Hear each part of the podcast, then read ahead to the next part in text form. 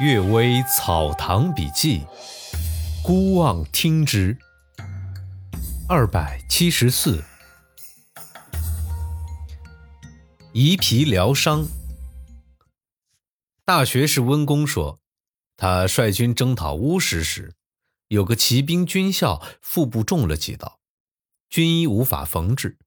这时啊，正好俘虏了当地的几个妇女。医生说：“哎，有办法了。”他挑了个年轻丰满白皙的妇女，活活挖下一块肚子上的皮肤，覆盖在伤兵的伤口之上，用布捆扎住。这军校竟因此得以活下来。伤口痊愈之后，移植的皮和原有的皮完全吻合，连痛痒的感觉也一致。温公说：“呀，不是因为打仗不会得这样的伤病。”不是因为打仗也不会得到这样的药，这话呀说的一点不假。但是反叛的乱党按法律本就应该处死，即使不挖剥皮肤，他们也难免不了被砍杀。利用他们的皮肤来挽救忠义的将士生命，这与通常靠杀害人来救某人性命的情况还是不同的呀。第二个故事。仙鬼论道学。周化元说，有两位读书人游览黄山，因被松石奇景所吸引，不忍离去。到了傍晚，还没有往回走。这时啊，夜色茫茫，路上草深苔滑，于是他们一起坐在一座悬崖下面，仰望陡峭的山壁。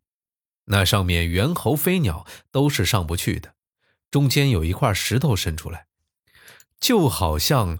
从峡谷之中飘起的一朵云团。当一弯残月刚刚升起之时，只见有两个人坐在那石头之上。两位游客知道这不是神仙就是鬼怪，于是屏住呼吸，静听他们说些什么。只听右边那个人问道：“最近你到湖南岳麓山去游学，听那老先生又在说些什么？”左边那个人回答：“我去的时候，他正聚集了一些人在讲张载的学说。我回来时，他又开始讲甄德秀编的《大学演义》了。”右边的那个人说：“呀，张载主张世界上的万事万物本属一体，每个人都应该把别人及世界上的万事万物当做自己本身一样看待。”道理上本来确实如此，然而岂是只要心中明白了这个道理，就能拯救天下呢？父母对儿女可谓爱得极深，儿女有疾病，父母为什么不能治疗？儿女遇到灾祸，父母为什么不能救护？这都是因为没有具体的办法罢了。儿女与父母毕竟还不是一个身体。人对自己的身体想来没有不非常爱惜的，生了疾病，为什么还是不能自己治疗？遇到灾祸，为什么还是不能自己救护？这也是因为没有具体的办法罢了。现在讲道学的人，不讲考察国家规划天下的政治纲领，不讲抵抗灾害、防御突发事变的策略，而只是说，我仁慈有爱的心，就像天地孕育万物一样。果然，只要树立了这个念头，万物就可以生长发育吗？我不知道。至于《大学》一书中的条目，从格物致知到治国平天下，节节相承，而且各自显出功力。好比土长出幼苗，幼苗长成稻禾，禾生成稻谷，谷变成大米，米变成饭粒，各个环节紧密联系。然而土地不耕耘。就不会生长幼苗，幼苗不灌溉则长不成稻禾，禾不收割就不能变成谷，谷不充就不能变成米，米不煮就不能变成饭，也是各个环节都有相应的公理。真德秀编著《大学演义》，列的条目到齐家就止了，认为治国平天下将自然做到，不必再去管它。不知唐尧。禹舜在位之时，果然因为舜的父亲最终为舜的大孝所感化而信服顺从了，于是洪水灾害自然就平息了，三苗等叛乱的部落自然就归顺了呢？还是这些都是由于尧舜啊推行正确的政治法规才能达到？又不知周文王在位时，果然因为他的王妃。贤德仁惠，子孙众多，于是长江上游和汉水流域的部落就自然归顺于他。殷商的后裔崇侯虎就自然服从了呢？还是这一切都是他推行了一系列正确的政治法规才实现的呢？现在这一切都抛弃在一边，不再探讨，而把所有的希望都寄于修养本身，管理好家庭。这就像土可以生出禾苗，于是就煮土为饭，这行得通吗？这也是我所不知道的。左边那个人说：“那么明代的邱瑞补足了《大学演义》的治国平天下两个条目，他的补充完整吗？”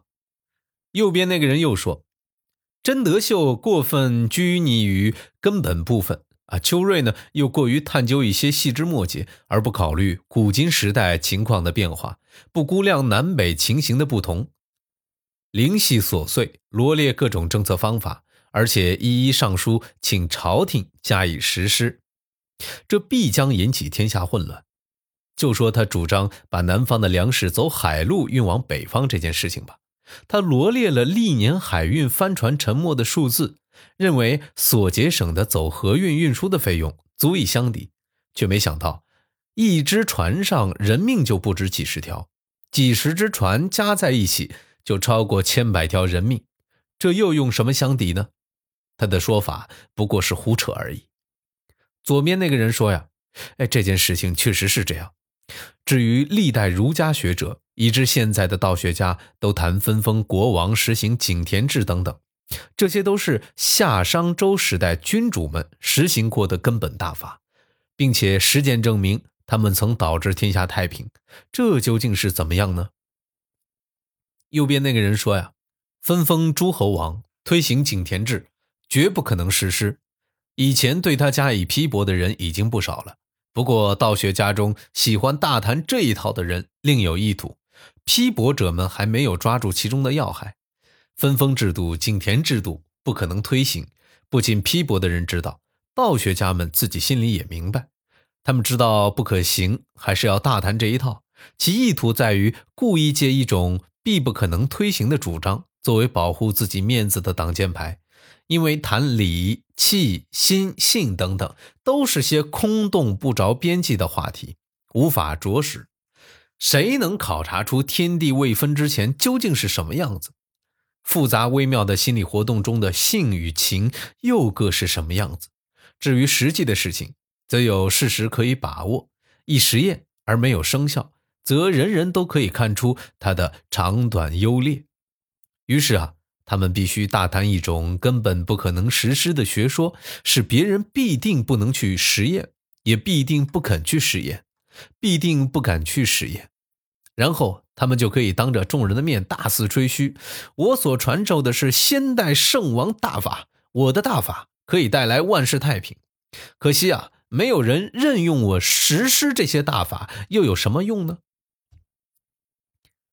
旁人也无法考察他们的话究竟是真是假，于是也都跟着一起嚷嚷：“先生，您真是辅佐圣君的大才，可惜呀，你们的才能不能充分施展，等等。”韩非子外储左上记载，战国时期宋国有个人啊，能为燕王用荆棘刺的尖做个母猴，但说呀要斋戒三个月之后才能看见，就是用的这种骗术。但那个人还得有棘刺，还得要造出一个实实在在的母猴来，所以人们还可以要求看他究竟使用的是什么取刀，而道学家。所说的这一套更加空洞，连看取刀都无法要求。天下最巧妙狡猾的计策都不超过这种手段。批驳的人总认为他的过失在于迂腐，哪里知道他们的真实用意呢？这两个人啊，彼此叹息了好久，然后发出响亮的笑声，飘然离去。两位游客呢，偷偷记住他们所说的话，后来经常复述给别人听。有个道学家听到之后说：“学习的目的不过是懂得大道而已。所谓大道，也就是天、性、心而已。至于忠孝节义之类，还属于细碎的事情。而礼乐刑法、政治制度，就更是细碎之中的细碎了。抱有上述看法的人。”肯定是以叶氏为代表的讲究王霸之学和重视功利的永嘉学派的门徒了。啊，感谢各位收听今天的《阅微草堂笔记》。最近的故事都有点长哦，谢谢。